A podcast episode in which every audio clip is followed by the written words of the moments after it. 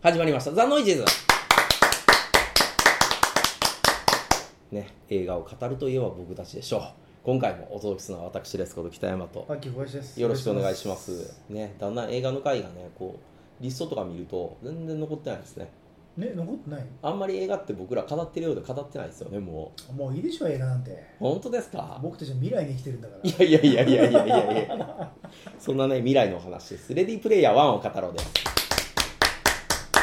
まあ、スピルバーグの最新作ですよね。何この手は入って何で最新作。最新作。えーはい。何ですか？レディープレイヤー1ワン。で3ないい全然映画ないのにねね。あ主演はタイ・シェリダン。タイシェリダン。えーが務めてるね。こういう、はい。えーこういう映画ですけど、まあ、あの未来の世界になったらもうすごいクソみたいなあの世の中になってるんですよね、はでもうみんなネットゲームの中で生活するのがね。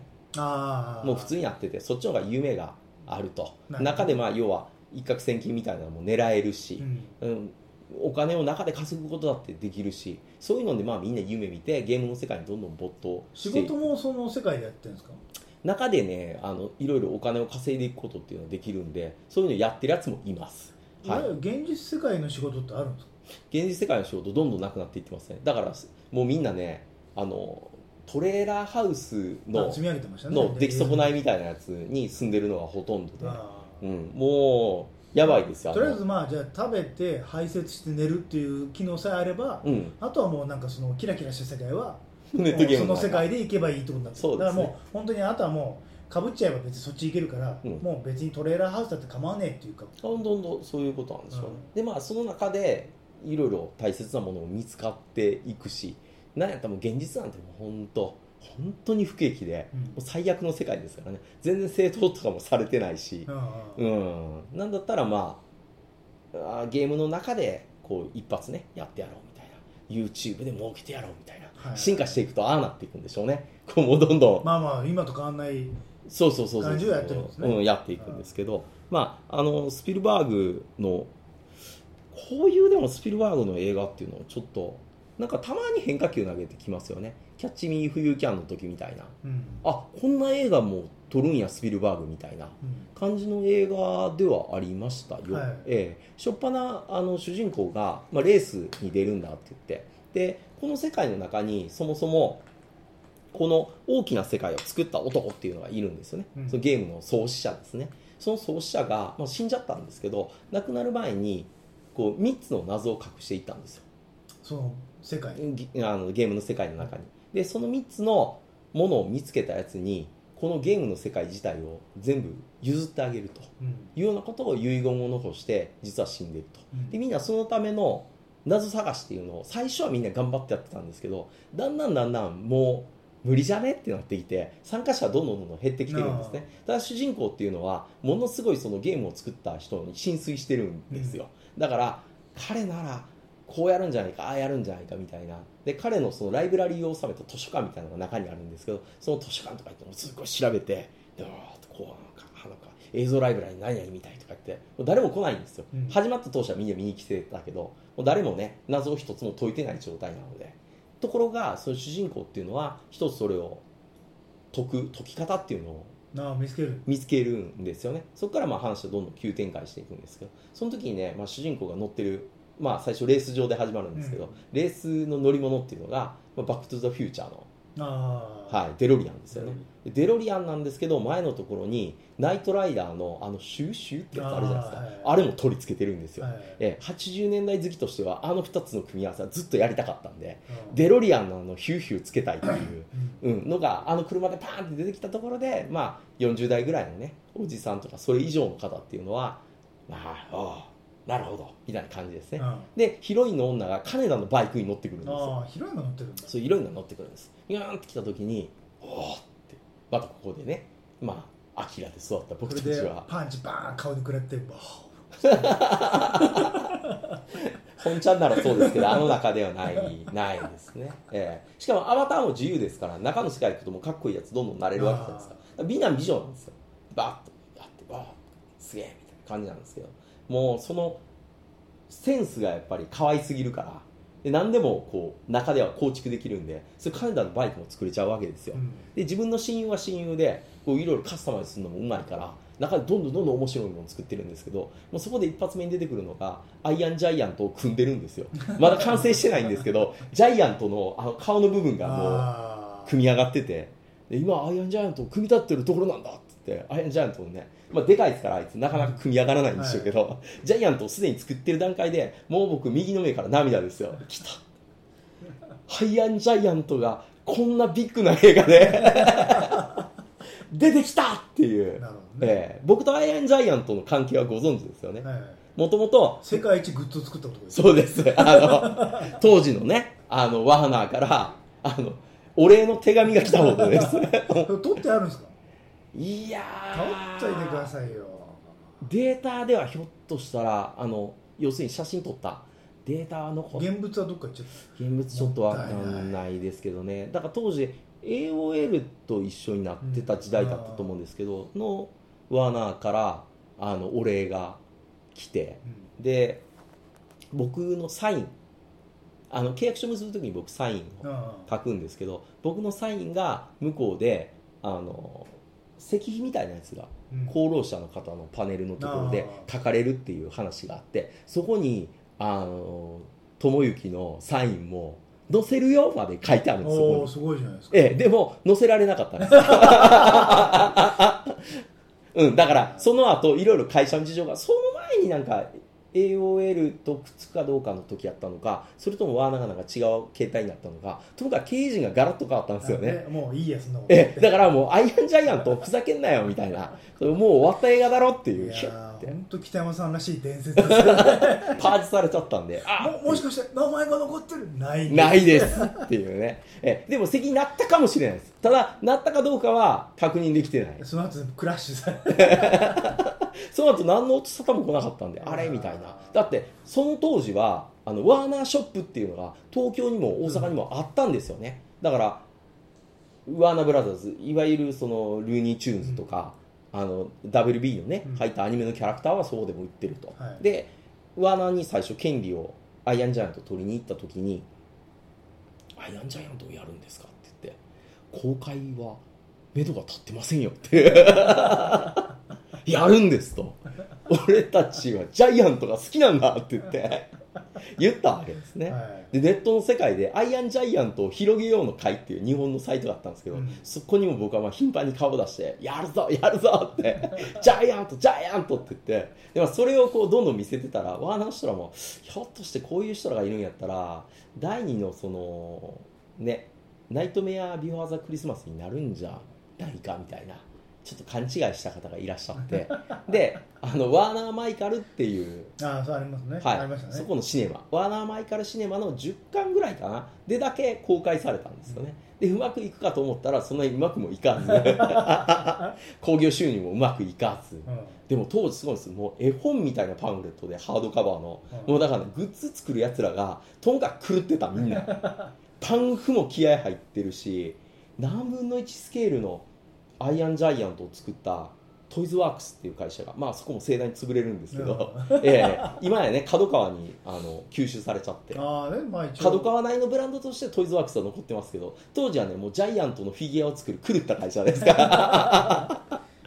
すごかったですよ。トイズワークスの本社呼ばれてジャイアントつながりで僕は行ったわけですよ。うん。行ったら入り口にめちゃめちゃでかいジャイアント飾っててジャイアントってジャイアントですから それぐらいねジャイアントつながりがね。そういう思い出がもう組み上げてるジャイアンジャイアント見たらもうプツーっと。そうですよ。それを組み立ててるんですよ。そう主人公の親友が。ジャイアントって。そう、もうジャジャジャイアントって、大画面でもう出てきた瞬間、ジャジャイアントいい。よアイアンジャイアントの新作取りゃいいじゃんそれえいや、これがきっかけで、アイアンジャイアントの新作が来るんじゃないかと僕は予測してるんです、あーなる実は。ほどねで、スピルバーグも、まあ、多分あれワーナー映画やったから、ゴリ押しもあったんでしょう。うんジャイアントも出してくれと。ゴリ押しもあったんですけど、実にね、ジャイアントのツボどころを分かっていらっしゃるわけですよ。でまあもうこの「レイディープレイヤー1」自体はね皆さん散々いろんなラジオでも語られてますしあの見に行けばね一番手っ取り早いですから。ええそんなに内容ねい身も蓋もない。いやいやいやいやまあまあまあまあだからそこまでね内容事細かに、ねまあ言ってもね。ネタバレする必要はない。今更ですから、ええもうもう公開されてだいぶ経ってるしなんやったらもう間終わってるところもいっぱい出てきてるぐらいですからいいいいかなとは思うんです。でここからはネタバレも含むこの最後の方の話をしちゃうんでまあ本当にねもう情報遮断してねこう恋が雨上がりのようにね暮らしたい方はここで切っていただきたい。ええ。あアニメの方の？いやいやいやだからだから要するに情報は遮断するものですから。ええ。何にもそういう。女の子を隔離しろ。そう隔離しないといけない。そうそういうふうにしだと怖いから今そういう話してると。事件も起きたしなんか。いやいやいや彼はなんかいろんな情報見すぎて頭がおかしくなったんですよ。あ彼は全然もうダメです。あんなの。まあね、はい。あんなことしちゃうこと自体はね。そうそうそう。うん。あんなんよくほらセクハラとかってどうのこうので今大企業でセクハラはやめましょうねとかいう講習会が3日にわたって行われたりしてるらしいんですけど、そんなね大部分の人はしないじゃないですか、まあね。そんな全社員を3日間においてその交流してまでそんな説明とくとくされなあかんのかっていうのが疑問に思いますよね。まあまあまあまあ、まあだから時代の流れだしセンシティブな問題だからって言われればそれまでなんですけど、でもそんなにみんなバカなのって。そんな。だって大体ですけど権力持って偉くなった人がやってる問題なんでしょ、うん。一般の人たちが講習会で集められて説明されてもいややらないですよね。で終わりなんですよ。ええ。子供の頃からいろいろ疑問に思うことあるんです。例えばあの刑刑事のなんかドラマとかあるじゃないですか、ねでこうなんかこうね太陽に吠えろとか見てると、まあ、バーンとかって打ってねこうガーッとなってタララみたいなで終わるじゃないですか、で終わった後でこの物語はフィクションでありとか出るんですけど子供の時にこれが本物やったら問題やってってずっと思ってたんですよ、なんでいちいちこんなことを説明するんやろうと僕たちに？うん。いやフィクションって分かるよってバカにすんなって思ってたんですよ。うん。だからそれが最近もっと極まって何でもかんでも説明がきつけるでしょ？うん。うん。なんかこれは口に入れてはなんちゃらですとかもっとどう過ぎ出してですね、うん、なんかこんにゃく畑があってもうこれやったら喉つまらんやろっていうぐらい万南ライフすごいでっかいこんにゃく畑に。ねえ。それを無理やり飲み込めずにいやいや。いやそうそうそう。ハートのあの形でもう飲み込まへんやろと思ったらまだいましたからね。えだから多分ねいうブッシュンツって勢いよく奥に行っちゃう人なんじゃないですかねいやいやいやいやだからそれも一人とかじゃないですか。餅でね喉使えて死んでる人の方が多いんですよ世の中で、まあね。ええ。で餅のねその砂糖の切り餅が国会で言われることはないけど、マンナンライフのこんにゃく畑は毎回一人ぐらい出たらぐわーっと叩かれるじゃないですか、うん。その民主党とかにうん。かわいそうやなと思って。あっこまで行ってだから早くレディーレディープレイヤー1の話そうレディープレイヤー1の話を。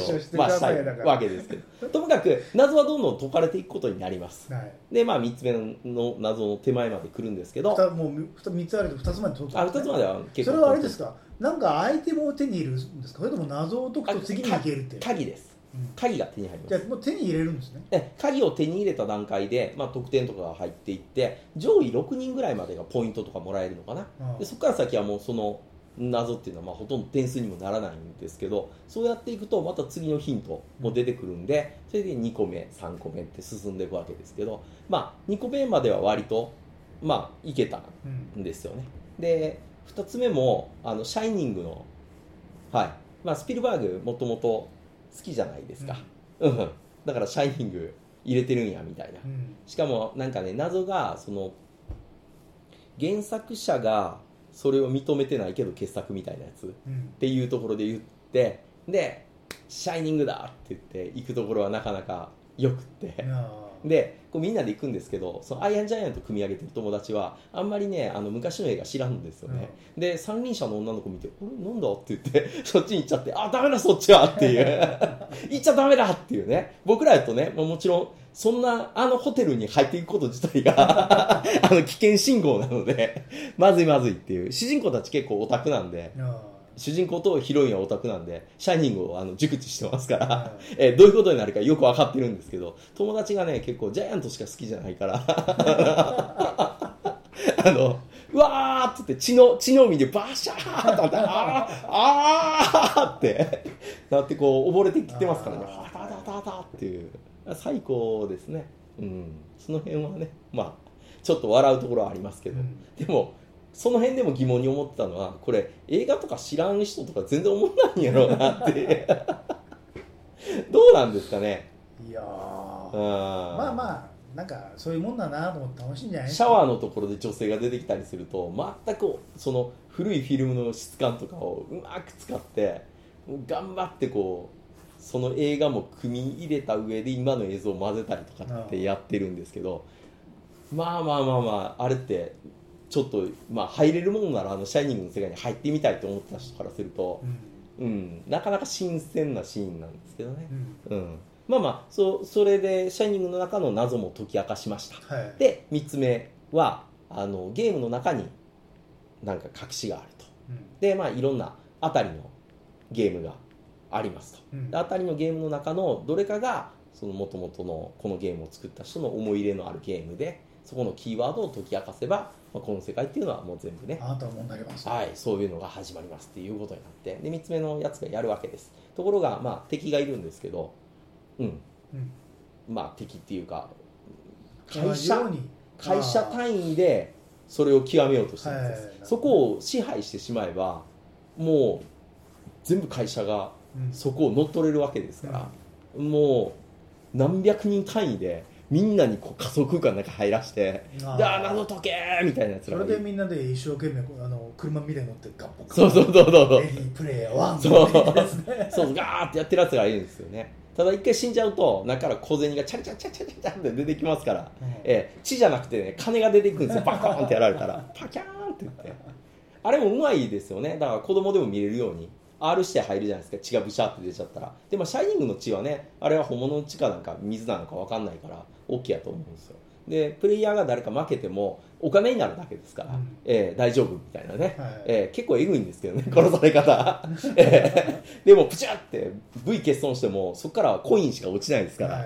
大丈夫みたいな、まあ、そういう感じで企業ぐるみでやってるやつらがいるんですけどそいつらがどんどんどんどん邪魔をしてやっていってで最後の世界は、まあ、バリアを組んでしまってうん。でもう俺たち企業はやるんだみたいになってるわけですけども主人公たちもしくは主人公のニート仲間たちとかが、まあ、どんどんどんどん結集してきて、うん。みんなでなんか俺たちで俺たちゲーム好きなやつらがと解いてこそだろうって言ってだから行くわけですよ、っていうところで戦いがうん。最後の戦いが始まるっていうシーンになるわけですけど、まあ、ここでこうみんなが散々ね語りまくっているのはこう敵のねボスが乗り込んだ怪獣うん。がメカゴジラであると。はいいうところにグッときましたっていう人が、まあ、大体のこのポッドキャストの肝はい。です、ええ、そんなにみんなメカゴジラ見てますか、知らないです。ええ、みんなすごいメカゴジラすごいメカゴジラすごいって言ってますけど、あそんな盛り上がってんですか？はい、メカゴジラに対してなんかまあ戦ってたんですけどみんな。うん。で日本人のやつが出てくるんですよね日本人、まあまあ中国系っぽいんですけど日本人の子が出てきてその子がいつまでたってもログインしてこないんですよ。うん。どうしたんだ？入ってこい。俺たちやばいぞ。ってなった時にバーって来てそいつがダダダダダって来て言うって。俺はガンダムで行く。はいあで機動面。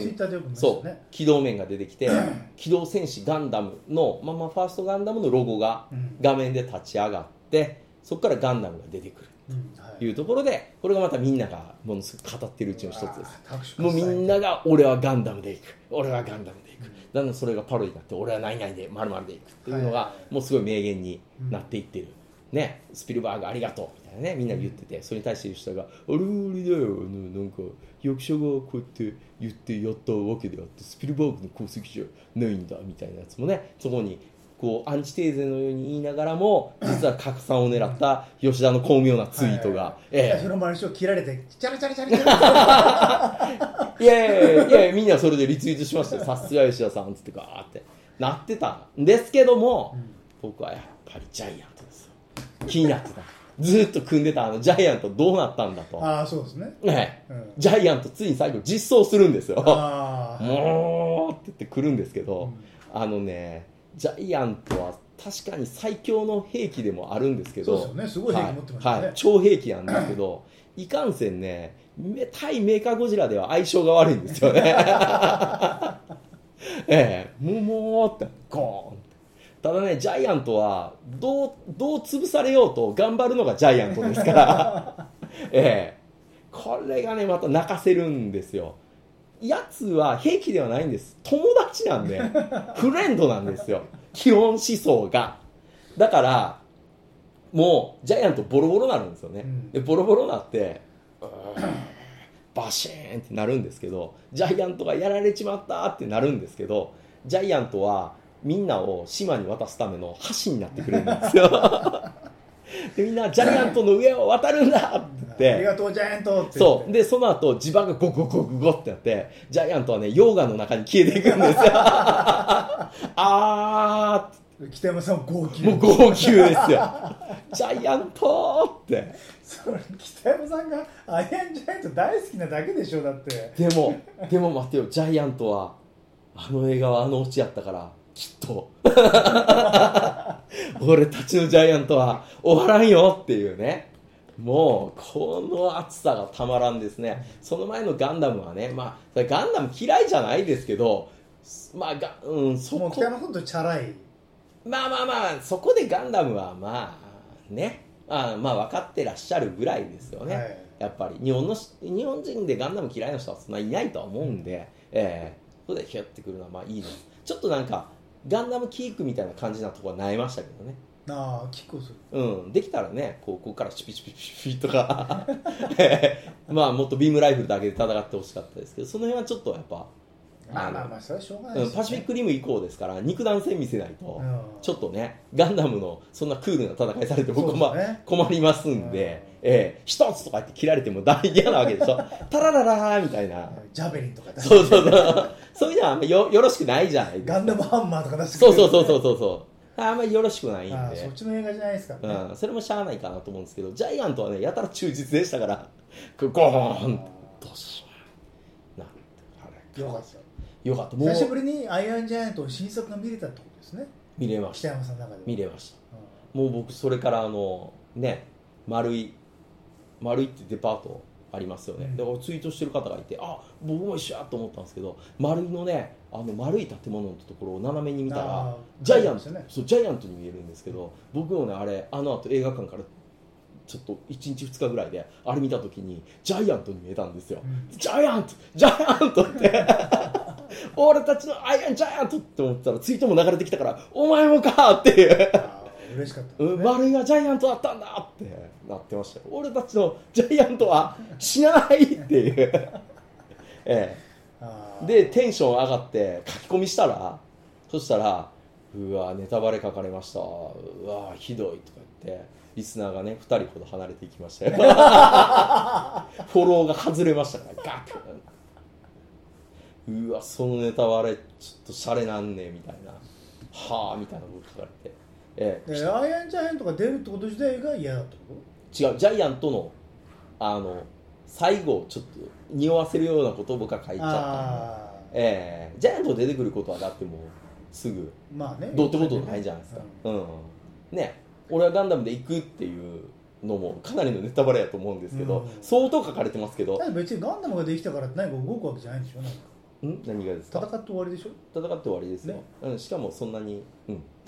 まあ他にいっぱいしね使う語るべきストーリーがありますかあらね語るべきストーリーがいっぱいありますから、うん、だからまあヘイローのねメットつけてるやつとか、まあ、分かりやすからしたら結構面白かったりするんですけどね。こう細かいネタが多すぎて一回見ただけじゃ、まあ、全ネタバ然レしたからお前は嫌だって。いや静かにフォロー離れてったのが一人ともう一人はあからさまに DM で僕に「ちょっともうがっかりですレッサン」って言って去っていきましたよ。あからさまに書かれましたから。すごいですね。すごい。北山さん本当にみんなからあれですよ。あのよくも悪くも本当フランクな付き合いされてますよね。やばいですね。わざわざ俺に言わんそう言う必要ないよね。すよよっぽど悔しかったんでしょうねてか本人もかなりの早く見に行けよかかなりのジャイアント好きなんですよそれは、うんえーやっぱりみんなジャイアントじゃ別じゃあ早く見に行けよかったそうそう。じゃんその人。えちょっとねイナウディ気質も入ってるんですよ。がっかりだよっていうね。せっかく情報を止めてたのにみたいな。信頼していたノイジーズに裏切られたみたいな。ノイジーズって言ったらだってネタダダ漏れのラジオだだよだって。俺のラジオ最近ねでもなんか政治の話はやめてくださいとかなんか僕にすごい意見がましい。北 山さんに言うんですかね。すごい意見がましいことを言う人がいらっしゃるんですけどもうほっとけって話ですからん本当に。ね。なんか。政治の話ってって何も変わるわけじゃないですからね。別にここで思ってること言ってるだけですからね。そうですよ。だからもう瞬間湯沸かし器みたいなもんですからね。その時思ってることをバーって言うわけですからね。これがだから3週間ぐらい経ったら僕レディープレイヤー1のことをもっと冷めて語っちゃいますからね、まあね。うん、見てまだ言ったらまだ、えっと、2週間ぐらい？うん。やからまだ。あでもまだ暑いじゃないですか。レディープレイヤー1ええ、アイアンジャイアント。僕の中ではあれはアイアンジャイアント、ええ、日本のなんかでも日本のコンテンツが何々なんだみたいなんで盛り上がってる方もいらっしゃいますけど。うん、でも僕の中ではアイアンジャイアント、ええ、完全にアメリカ製でございます、ええ、それでもいいんですよ。やっぱ面白い。ね、うん、やっぱ自分の思い入れがあるやつが1個出てるとやっぱ面白いんやと思いますよ。そういうのが出てきて。だからある人はデロリアンでうん。来たかって思うでしょうしある人はカネダのバイクでね。うん。なんか多分もうすごいラストシーンまで見えた人もいたでしょう、はい。はいあの失踪するカネダのバイクを見てね。ケイたちと「アキラまだ俺たちの中でいるぞ」までこう行っちゃった人もいるかもあしれない。のアキラのバイク止まりのあれは出てくるんですか？バイク止まりっていうのは。あのこうやって画面のアップから始まってギーって引いてくやつああでも近い。横横スライドしてあ近いい図覚はあったと思う。うん。うん、そこはやってたと思う。うん。アキラも割と、そうですね、割と忠実なバイクでしたよね。うん。すぐね、破壊されちゃいましたけどね、うん。またリスナー消えますようん、でもあ切っちゃったいやでもアイアンジャイアント組んでた友人があのおこれだったら何分で直せるよっつって直してました。シュッシュッシュッシュッシュッっつってまあカエンダのバイクはね割とすぐ直せたんですけどジャイアント組み上げるのって結構時間かかってました。ジャイアントの方が造形簡単やと思うんですけどいやいやね大変なんですよでかいから。うん。うん、何しろでかかったですからね。え稼働した時にやっぱり良かったですよ。みんな行けーの時に一人だけずっしーん、ずっしーんって、みんな超速い速さで行ってるのに、ジャイアント結構遅れとってましたからね。あれ良かったですなるね。うん、まあだからみんなもね、ぜひね、アイアンジャイアント見ていただきたいと。いう回ですよ、これは。ね。言ってみたら。ええ。みんな、ホーガス、フレンドってね。ええ。まあまあまあまあビン・ディーゼルがね、ホーガス、フレンド。今回もちゃんとビンディーゼル声やってるんですかね。違うかと。声は出なかったと思うよジャイアントに。ただ動いてるだけやからあいつまあお金かかるだけだからね。ビンディセル呼んでもね。ねお金かかる声の出演でうん。でもあんだけ版権取ったらすごい額になると思うんですけどね。いやすごいですね。版権料うん。使用料。やっぱ気にしないのがいいですよね。あっこまで堂々と全部権利取ってたらうん。気持ちいいでしょ。あもう版権ビジネスの宝庫ですもそうですね。んうん。まあ買い切りで多分やってるとは思うんですけどね。タイムボカンシリーズの王道復古っていう OVA みたいな感じですよねあ めっちゃ出てくるやつね。そうそうそうそう。タツノコのね今そうそうそうそう。うん。三丸のやつが歴代が全部出てくるやつ。だって最近タツノコあれやってたじゃないですか。タツノコ版アベンジャーズやってましたね。テッカマンとかね。どあれよりやっぱり俺の中で王道復子供古ですよの。方がボヤッキーがあの高円寺かどっかでそば屋やってた 俺あれ大好きなんだよ結局ねタイムボカンシリーズ自体の思い入れが僕ら深いですからね。うん。でキャストみんな同じで歴代3割やってるあのねあの3人の物語ですからあのシリーズは結局のところ。あれは面白かったうん。ねやっぱりどれなんですか？あのヤッターマンが思い入れあるんですか？たもんですよやっぱね、ええ。やっぱりそうですよね。うん。や、やったーマンが、まあ、あのシリーズの中では一番やっぱ面白いですよ。面白いですよね。うん。ええ。まあ、ゼンダーマンとかも好きですけどね。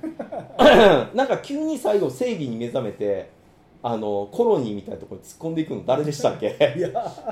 なんか、すごい、あいつらがなんか急になんか、俺たちも地球を守るって言って、あれゼンダーマンやったのかな？なんかタイムパトロールやったやつ。ああお助けマン？あ、お助けマンか。かな。お助けマンかなんかで、最後にもう本当に地球の危機が来た時は、善も悪も関係ないって言って、なんかあいつら、なんか炎みたいなところにこう消えていくんですよね、シューって。で、ぼやきみたいなやつも、なんか、ここは行くでしょうみたいなこと言って、そしたらあのドロンジョみたいなやつも 全部、でも僕すみません、ヤッターマンのキャラで言ってますけど、それもね、王道復刻見たくなってきた。また見よあーいいですね。最高ですよ。いや、でも小杉さんもぜひ、ジャイアントのポリマも確かガッチャマンも出てくるんでしょハリケーンポリマンね。ハリケーンポリハマンリケーンポリマ。確かン出てくる出てくる。全部出てくる、うん、あああいうなんかやつってちょっとパロディ要素が強すぎてね楽しめない人以外が楽しめないかのような気もしますけどでもまああくまでやったらいいですよね、あれ楽しかったうん、な、ファンディスクですよあんなのも。白鳥あの白鳥純のおばはんとか。言って最近見たんですか？えー、最近見てないですよ、うん。うん発売当時も俺ゲラゲラしてもらって見てました。今すぐそこまで思い出せるの偉いですいよね。や何回も何回も見てますからねタツノコの白黒のキャラ時代からのキャラクターがピューンと出てきますからああなるほどね、まあ、そういうのはあるんでしょうね。あれ面白かったな。だからレディープレイヤーはもうなんかそういう系の映画ですよ、はい。言ってみたらね。はい80年代大好きなら、はい。あとやっぱサウンドトラックですね。もう完全にガーディアンズ・オブ・ギャラクシーを意識してますね。あいつらあんなことやりやがってと、うん。俺のナンバーはもうちょっと違うぞみたいなね、うん。サウンドトラックチームがもう本気でそれ1枚のアルバムでやってやろうみたいなうん。意識の高いような音楽をやっぱり選曲はいはいしてましたんで、まあ、この辺もちょっと聞きどころ。最近の 80s ミュージックのすごいこう盛り上がりっていうのがある文脈の中にも一つ入っているのかなうんというところはありましたね。でもスピルバーグが控えめですよね。自分の映画のことあんまり語らないっていうかね。もっとね僕ら、まあ、恐竜が出てくるぐらい、うんまあ ET とかもっと出しゃいいのにね。うん。と思いましたけどね。未知との遭遇とかね、うん、激突でも何でもいいじゃないですか。出しゃいいのに、うん、まあそこはやっぱあれじゃないですか。なんかちょっと照れちゃって、うん。なんかキューブリックの映画はね大大前面で出したけどちょっと自分のはうん。そこまでのもんじゃないんでみたいな意識は。まあ他にいっぱい出るからそっちやった方がいいでしょってことでしょ。そうそうそう。俺のことはまあもう他の見てくれよってとこはあったんでしょうね。まあでもそこはちょっと悲しかったりはしましたけど80年代といえばスピルバーグですからね、まあまあね、うん、じゃあ80年代でって。だってジャイアント2000年近くですから。あいつは結構新参臭い感じは。ああだけどまあいろんなねまあちょうどいいんじゃないですか。エンジェントぐらいのやつが。2000年前後ぐらいが、がやっぱいいんですかね。やっぱ若い人を見てネタが分かんないですから80年代のやつってあー。いくらねこの80年代がなんかまた振り返られてるって言っても、う んそんな見ませんからまあでもジャイアントもう20年近く経ってるから。あだからギリギリクラシックな感じでいいんじゃないですか、ああそうですかね。まあまあ二十歳前後の人置き去りやしもっと言うとジャイアントほとんどの人間置き去りでしょ。何しろ。ええ。あれは本当にいい映画やのにな。あれ見て結構人生狂った人多いと思いますよ。僕含めて、うん。ええ。僕はねあれでなんかこうオタクの結集っていうかもうみんなが日本全国もしくは海外オーストラリアで異様に買ってくれたバイヤーさんがいらっしゃったんですけどあの当時ワーナーのやつは海外送るのも全部 OK でしたから、うん。ええ。もうすごい数ジャイアント商品売れましたけど、うんなんかねもうつながりっていうのを感じましたよね、はい。もうみんなジャイアントでつながってる。なんだったらジャンクハンター吉田も僕はアイアンジャイアントつながりで友達になりましたから。あーなるほどね、うん、ジャイアントを作っているってすごいっすねみたいな一本のメールから吉田と会うことになったんで、はい。うん。本当にねフレンドはここから出てくるわけですよ、うん、だから皆さんぜひアイアンジャイアントをね見ていただきたいと。いやだからねレディープレイヤー1でしょえだからアイアンジャイアントですよ。僕は終始その話しかしてないじゃないですか。じゃあアイアンジャイアントの回でいいじゃないですか違う違う。レレディープレイヤー1の功績はレディープレイヤー1のアイアンジャイアントそう、レディープレイヤー1の功績は、新しいアイアンの動きを見せてくれたことですよ。ええ。あそれが北山さんの切り口なんですね。切り口。なるほど。そして、ジャイアントは、やはりね、哀愁のある。なるほどね俺俺の背中を渡ってけそう。そしてフォロワーさんが減って減っていく。言い過ぎちゃった。ええ、テンション上がって書きすぎちゃった。まあいいまあしょうがですすねたうん、まあそういうこともあるということで、ぜひ皆さん、レディープレイヤー1ご覧ください。どうもパキさん、ありがとうございました。